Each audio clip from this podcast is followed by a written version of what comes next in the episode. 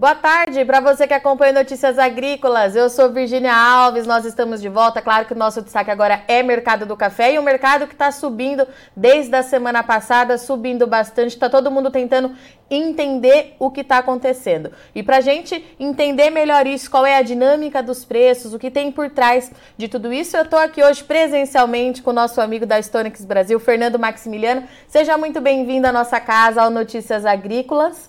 E muito bom tê-lo aqui conosco, Fernando. Muito obrigado, Virgínia. Eu que agradeço o convite. E vamos lá, então. Eu vou pedir para o Christian colocar aqui na nossa tela Nova York subindo bem desde semana passada.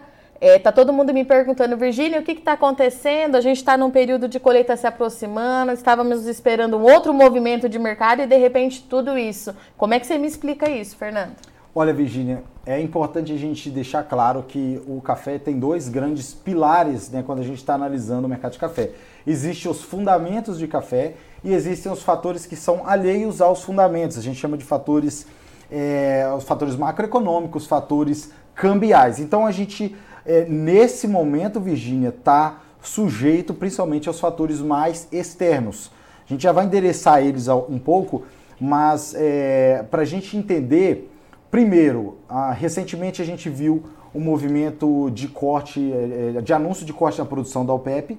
Isso suportou o avanço dos preços do petróleo e, de forma conjunta, né, suportou o avanço no complexo das commodities de forma geral, incluindo o café. Além disso, na última semana a gente viu a queda do dólar bastante intensa, também a queda do dólar index, né, que é um índice com relação às moedas de outros países. E isso suportou o complexo de commodities como um todo. Então, e também tem um fator da técnico, né? A gente está se aproximando do vencimento de maio. Então, esse conjunto de fatores aumentou o apetite dos investidores para as commodities, e o café veio junto. Para você ter noção, Virgínia, o último relatório do CFTC mostrou que, sem ser essa terça passada, na outra, os fundos estavam com a posição líquida vendida em torno de 300 contratos. Nessa última terça-feira, eles já estavam com mais de 10,9 mil contratos comprados. Então, basicamente, esse fator técnico que está aí por trás dessas movimentações mais recentes. Fernando, quando você fala nesses contratos que avançaram, significa que aquele mercado mais parado que a gente estava observando deu uma mudada? É isso na prática? No mercado físico isso gera oportunidades, né? Esse avanço, a gente viu o mercado pressionado há algum tempo, e esse avanço gera oportunidades para quem está operando no mercado físico, é o que a gente tem observado. Mas esse cenário, né, Virgínia, ele é bastante interessante por conta dessa movimentação mais ligada a esses fatores técnicos e não tanto a fundamentos. E essa alta de hoje, eu acho que agora o Cris consegue colocar aqui na tela para a gente ver, a gente chegou no nível, de novo, que a gente há muito tempo estava falando no mercado de café, né? Vai bater os $2 de novo lá em Nova York? Aconteceu. É um rompimento técnico importante, de fato, Fernando? Qual que é a análise que você faz desses $2 hoje, principalmente ali no julho 23, né? O maio a gente já está para trocar, mas no julho 23, o que significa isso na prática? Olha, primeiramente, a gente tem que ter em mente que essas movimentações com viés técnico, né, elas tendem a ter um impacto mais de curto prazo. Eu acho que é importante trazer para essa discussão, Virgínia, os fundamentos, entender qual é a dinâmica dos fundamentos. Então, houve essa questão técnica cambial que impactou, mas se a gente analisar os fundamentos do café, trazendo até uma perspectiva, Virgínia, é um cenário em que a gente tem, claro, toda a discussão com relação ao tamanho da safra brasileira, mas é consenso no mercado que é uma safra maior, e obviamente à medida que essa colheita avança, que a gente tem uma maior disponibilidade de café, isso tende a pressionar as cotações. A gente também tem um cenário da questão do consumo que ainda é incerto. Então existem alguns pontos que são críticos que a gente deve avaliar nesse momento aí com relação aos fundamentos. Você falou numa palavrinha aí, que toda vez, na verdade, que a gente conversa, você acaba me alertando, né, Virgínia? A gente precisa prestar atenção no consumo, principalmente por conta dos problemas econômicos, de novo, lá fora, né, Fernando? Tem uma pauta que você sempre traz aqui no Notícias Agrícolas, que é os Estados Unidos, né, os principais compradores aí do nosso café. O que a gente tem de informação a esse consumo? A gente precisa ainda continuar monitorando, ficar de olho? Tem algum dado novo? Olha só, Virgínia, primeiro que a gente entender nesse contexto. A gente viu um avanço, se a gente olhar um indicador bastante importante, que é o número de importações dos Estados Unidos. A gente viu um avanço importante nas importações de café no último ano, por exemplo, mas esse patamar ainda não alcançou o volume que nós observamos em 2019. Para ser mais exato, se não me falha a memória, estamos 4,4% abaixo do nível de importação, nos Estados Unidos no caso, que a gente observou em 2019. Isso mostra que esse consumo ainda não recuperou esse patamar pré-pandemia. Tá? E aí são vários os fatores que estão associados a isso, tem toda a questão da própria pandemia, mas algo mais recente é a inflação. A inflação no café, né? Inclusive no último dado de inflação que a gente teve a divulgação, houve até um arrefecimento, mas... E até no próprio Brasil, tá, Virgínia? A ABIC indicou queda de 1% no consumo ano passado, sim, foi inflação de mais de 30% no café aí nas gôndolas, e isso é um ponto bastante crítico.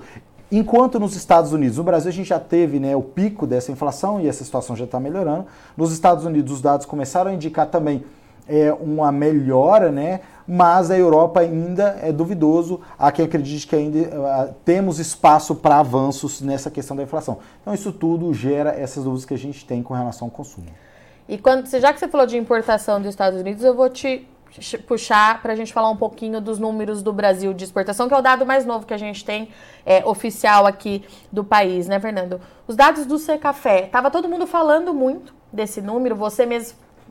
a gente bate muito essa bola no bastidor que a gente precisava acompanhar. O que você achou dessas 3,1 milhões de sacas? Ficou dentro do que era esperado? Te surpreendeu de alguma forma? Qual que é a leitura que a gente faz?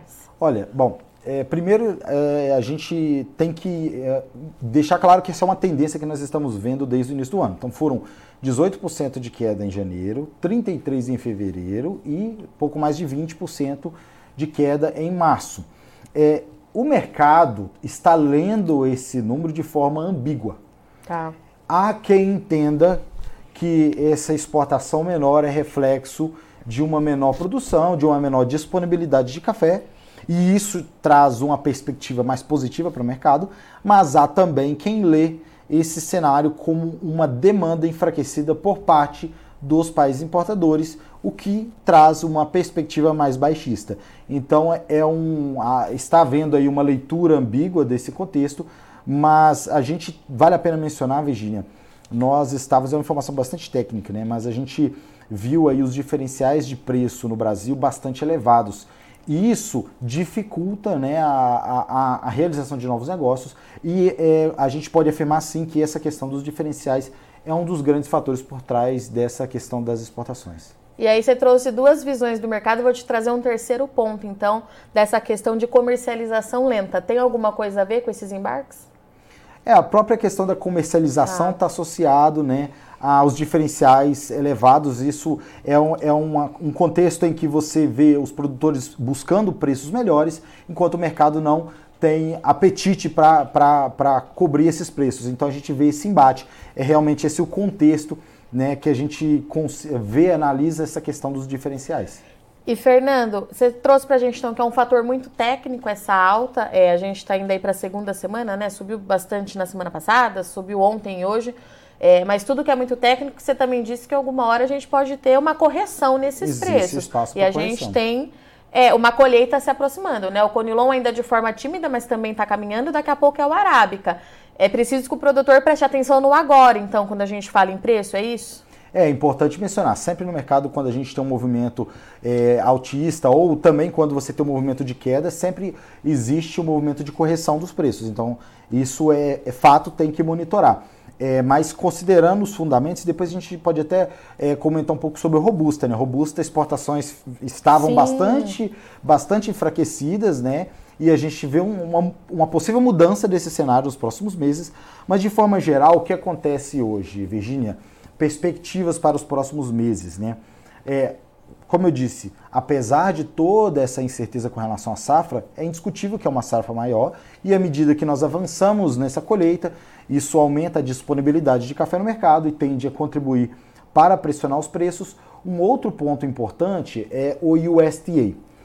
Apesar de haver, né, uma discussão com relação às estimativas do USDA, é inegável que os números que eles publicam têm um impacto forte no mercado de café. E na segunda quinzena de maio, geralmente não tem data definida, tá, Virgínia? Mas geralmente na segunda quinzena de maio, o USDA divulga os relatórios dos adidos deles nos países. Então a gente vai ter estimativas para a produção brasileira, para a produção vietnamita, para a produção colombiana, de todos os países para a safra 2023. Lembrando que a gente ainda não tem o número do USDA para 2023. E em meados de junho, a gente vai ver o relatório com balanço de oferta e demanda global do USDA. Para esse ano safra que a gente está passando agora, em que boa parte do mercado fala em um déficit ou um balanço mais equilibrado, o USDA já fala em 4,8 milhões de excedente, então a gente acredita que muito provavelmente vão apontar para um grande excedente no relatório de junho. E isso pode sim pressionar as cotações de café. Os números do café, né? Os números do café. Tem sempre um gap muito grande, né, Fernanda? Essa é uma pauta que a gente já falou, inclusive, o ano passado, nesse mesmo período que você esteve aqui, a gente falou dessa dificuldade de entender a safra e, pelo jeito, nada mudou, né?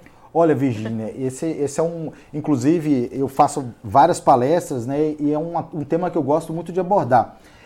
A StoneX tem o nosso número, a gente conduz uma pesquisa, mas não necessariamente, né, dizendo que o nosso número está correto ou não, porque estimar a safra brasileira é realmente muito difícil. Nós estamos falando de mais de 2 milhões de hectares, um país enorme, mas quando a gente olha as evidências do que aconteceu, né, a gente consegue ter um parâmetro do que seria um nível de safra brasileira. E se você observar, Virgínia, um exercício que eu gosto de fazer muito, inclusive nas minhas palestras eu costumo até fazer essa conta com o pessoal. Se você pegar o que foi exportado, que é um dado que a gente pode confiar, certo? Se você olhar esse dado de exportação, é um número que realmente foi auditado ali, e você pegar o número de consumo da ABIC, que não tem ninguém melhor do que a ABIC para falar de consumo, e somar, olha, estou ignorando totalmente os estoques, tá? Sim. E somar essa diferença desse número com a Conab, desde 2015, é de mais de 50 milhões de sacas. Ou seja, existem evidências que esse café existiu, mas o número da Conab aponta a um patamar bem inferior. É por isso que o mercado, de forma geral, acredita em um número maior para a safra brasileira. Mas, de qualquer forma, Virgínia, para você ter noção, em 22 e 23, a diferença entre a maior e a menor estimativa do mercado era na casa de 13 milhões de sacas. Muita coisa. Muita coisa. 2023 piorou. A diferença hoje é de quase 22 milhões de sacas entre a maior e a menor estimativa. E tudo isso acaba sendo um combustível para a gente continuar com o mercado nessa condição que a gente está vendo, então, Fernando? Sim, sem sombra de dúvida. A gente pode ter 100% de certeza que um dos grandes fatores por trás da volatilidade é a incerteza. A incerteza com balanço, a incerteza com os números. E falando um pouquinho mais na frente, a gente ficou os últimos 3 anos falando de La Niña, La Niña, La Niña. O La Niña acabou, a gente já está em período de neutralidade, trouxe muito problema para o nosso café, mas agora a gente tem a perspectiva de um El Niño aí para o segundo semestre. Tem alguma preocupação em relação ao El Niño, ao impacto que isso pode trazer? Vocês já estão monitorando isso? O que você pode me dizer em relação às condições climáticas? E aí já pensando em 2024, né, Fernando? Primeira coisa, ufa, né? Que passou esse La Niña. Deu trabalho. Nossa. Então, o que a gente vê, Virgínia? O El Niño para o Brasil, a última vez que a gente teve um El Niño foi aí 2016, 2017, foi um El Niño muito forte, um El Niño forte, né? Na verdade não existe a categoria muito forte, a categoria forte. A gente teve um impacto severo na produção de café Conilon no Espírito Santo, sul da Bahia. Houve uma quebra bastante intensa naquele período, todo mundo acompanhou seca naquela região. Só que nós estamos falando agora de um El Niño fraco, tá? Que a projeção indica um El Niño fraco. E também, claro, a questão do Espírito Santo, né? Hoje a gente tem os produtores mais bem preparados para lidar com essa situação. Eles investiram depois desse susto, né? Em reservatórios de água, investiram em sistemas de irrigação eficiente. E, por outro lado, enquanto a gente, sob efeito de La Niña, viu o atraso das chuvas no segundo semestre do ano, bem no período da florada do Arabe, que é um cenário bastante crítico, a gente acredita que esse cenário não se repita com esse El Niño fraco. Então, seria um cenário mais positivo, tá? Com relação à produção brasileira, essa é a leitura. Mas a gente também não pode esquecer que tem outros países, né? Eu ia te perguntar isso agora, porque a Colômbia, que a gente fala muito, foi um dos grandes afetados por conta do La Niña, né? Enquanto não choveu aqui, choveu demais lá, mas pelo que eu entendi e das pesquisas que eu fiz, o El Niño pode ser positivo para eles, é isso? Exatamente, sem sombra de dúvida. A Colômbia teve dois períodos, né, se a gente olhar os últimos anos, dois períodos críticos de produção, foi aí 2008, 2009, 2010 e agora 2000, esses últimos 2 anos, né? Sim. E resultado de um La Niña. La Niña, para a Colômbia, é excesso de chuva e o El Niño é um cenário mais seco, mas não de forma prejudicial, mas sim de forma a favorecer a produção deles. Ou seja, essa recuperação que eles estimam pode ser que comece a vir mesmo se as condições climáticas ajudarem. Exatamente. A perspectiva é que a condição climática seja favorável, sim, para a produção lá. Então a gente vai ter que continuar de olho na Colômbia, que inclusive está comprando bastante do Brasil, mas essa é pauta para um outro boletim. Vamos falar um pouquinho de Conilon? Fernando, que a gente teve um movimento muito interessante no último ano com o Conilon também. O Conilon, de fato, ganhou espaço aqui no mercado interno, em contrapartida perdeu muito espaço lá fora. Qual é a análise que a gente tem para a Bolsa de Londres hoje para esse produtor que está começando a safra 23? Bom, o Conilon é um cenário bastante interessante, Virgínia. Primeiro que no Brasil, né, entendendo o cenário brasileiro, à medida que a gente viu o preço do arábica avançando para patamares, vamos lembrar, apesar de Nova York não ter alcançado máximas históricas, devido ao dólar em patamar elevado que a gente viu no último ano, os preços aqui alcançaram máximas históricas. E isso onerou a indústria, o que forçou a indústria a passar a utilizar mais café robusta, café Conilon, né, na sua produção. E isso gerou uma demanda bastante forte do Conilon. Para você ter noção, a gente viu os diferenciais, para quem... de forma mais clara, os diferenciais é basicamente a diferença entre o preço na praça, no mercado Sim. doméstico, com a bolsa. Os diferenciais que geralmente caminham em campos negativos, ou seja, o mercado aqui mais barato do que lá fora, no ano passado a gente chegou a ver o físico brasileiro, o indicador CPEA, $800 acima de Londres.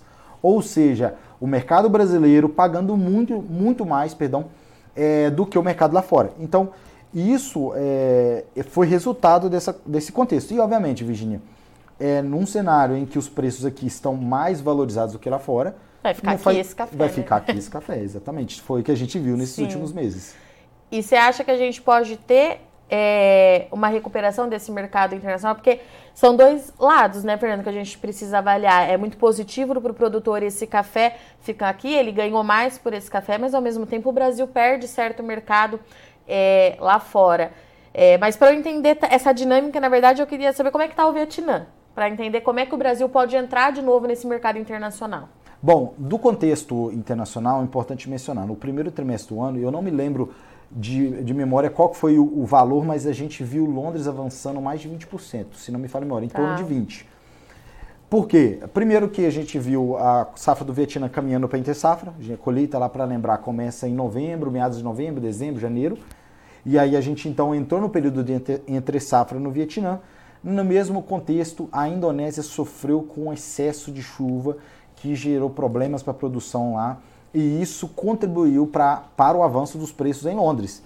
Nesse contexto, a gente viu os diferenciais do Brasil recuando, tá, Virgínia? Tá. Então, se a gente pegar o indicador CPEA, a robusta, e comparar com Londres, se não me falha a memória, semana passada estava em torno de $140 a tonelada abaixo. Ou seja, nós já estamos com o preço do indicador mais barato do que Londres. E claro, à medida que esse cenário continua, começa a fazer sentido, sim, de novo, o Brasil exportar mais café, o Brasil começa a tomar de novo esse protagonismo em termos de competição, né, de competitividade no mercado exterior. Isso é uma coisa que a gente vai ter que avaliar, então, nos próximos meses para balizar o que vai acontecer, é isso?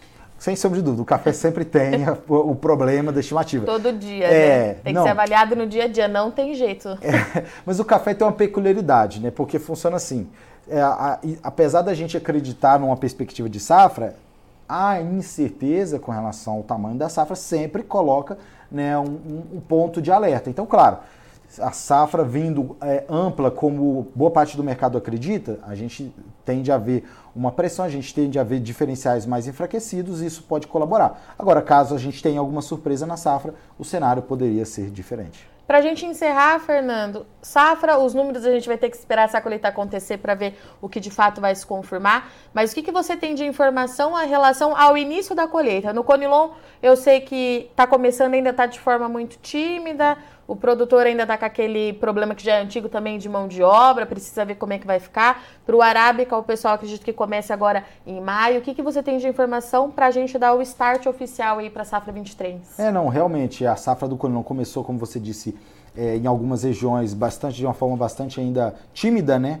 Mas, assim, não há nada, eu diria, drástico ou diferente com relação a essa colheita. Deve ser um ano de colheita normal, com um ritmo comum para a safra brasileira, aí, com a gente vendo os picos de produção, né? De pico de colheita a partir dos meses de junho e julho. Tá bom? E para o Arábica? Para o Arábica, o Conilon geralmente é um pouquinho antes. Volume? Qual que é a estimativa da StoneX mesmo? A última? 62,3 milhões de sacas, sendo 21,6 de Conilon e o restante de Arábica. Importante lembrar, tá, Virgínia? O número da StoneX tirando o Conab e IBGE é o menor do mercado. Sim, tá? Verdade. O número da StoneX tirando o IBGE e Conab é o menor disponível no mercado. E se a gente olhar a média de todas as estimativas, a gente está falando em algo em torno de 63 milhões de sacas. Perfeito. Fernando, obrigada, viu, pela sua disponibilidade em passar aqui no Notícias Agrícolas, na nossa casa. Você sabe que você é sempre muito bem-vindo, você e o time da StoneX. Volte sempre, meu amigo. Eu que agradeço pelo convite. Sigo à disposição. Portanto, para você que nos acompanha aqui no Notícias Agrícolas, então, a gente acabou de encerrar a entrevista com o Fernando Maximiliano. Todo esse material vai ficar disponível no site para você voltar e ver com calma a análise que ele fez. Nesse momento, o que o Fernando trouxe para a gente? Essa alta, ela é técnica, o produtor precisa monitorar, é aquilo que a gente fala também todos os dias, é o dia a dia para não perder as oportunidades. Hoje encerrou naquele nível técnico importante dos $2, que vocês têm perguntado muito, bateu os $2, mas alta técnica tem sim espaço para correção, a gente vai ter que continuar acompanhando o mercado de café no dia após dia, até porque a colheita do Brasil está se aproximando e isso por si só já é um fator aí que pode pressionar as cotações nas próximas semanas. Bom, eu sou Virgínia Alves, eu agradeço muito o sol de ex-companhia, mas não sai daí que já tem fechamento do mercado da soja para você, rapidinho.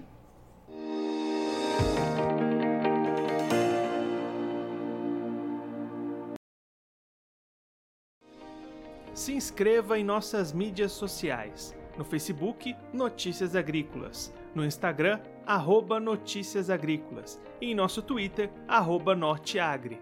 E para não perder nenhum vídeo, não se esqueça de nos acompanhar no YouTube e na Twitch, Notícias Agrícolas Oficial.